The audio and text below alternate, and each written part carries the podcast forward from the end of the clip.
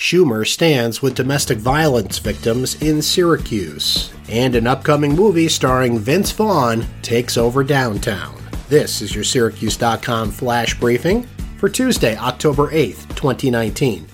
I'm Brent Axe. U.S. Senator Chuck Schumer said domestic violence victims, like those who seek help at Syracuse's Vera House, stand to lose if the United States Senate does not renew the Violence Against Women Act as soon as possible. Schumer spoke at Vera House, the Domestic and Sexual Violence Treatment Center, on Monday morning. He urged U.S. Senator Mitch McConnell, the majority leader, to bring the bill to the floor, where Schumer expects it to pass with a large bipartisan majority. The Syracuse Common Council approved a plan to start culling deer in the city beginning in December. The question of what to do with Syracuse's urban deer population has long been debated by local officials. The number of deer in the city has exploded in recent years, with experts estimating the population doubles every three years.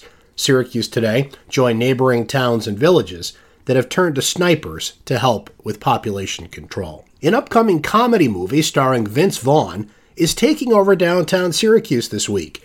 A production crew for American High, the Hollywood backed film studio in Liverpool, New York, began setting up in Hanover Square on Monday.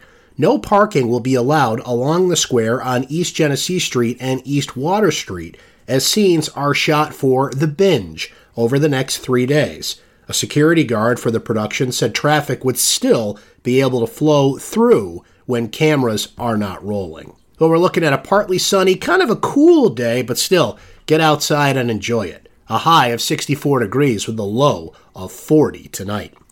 That's your Syracuse.com flash briefing for Tuesday, October 8th, 2019. I'm Brent Axe. Have a great day, everyone.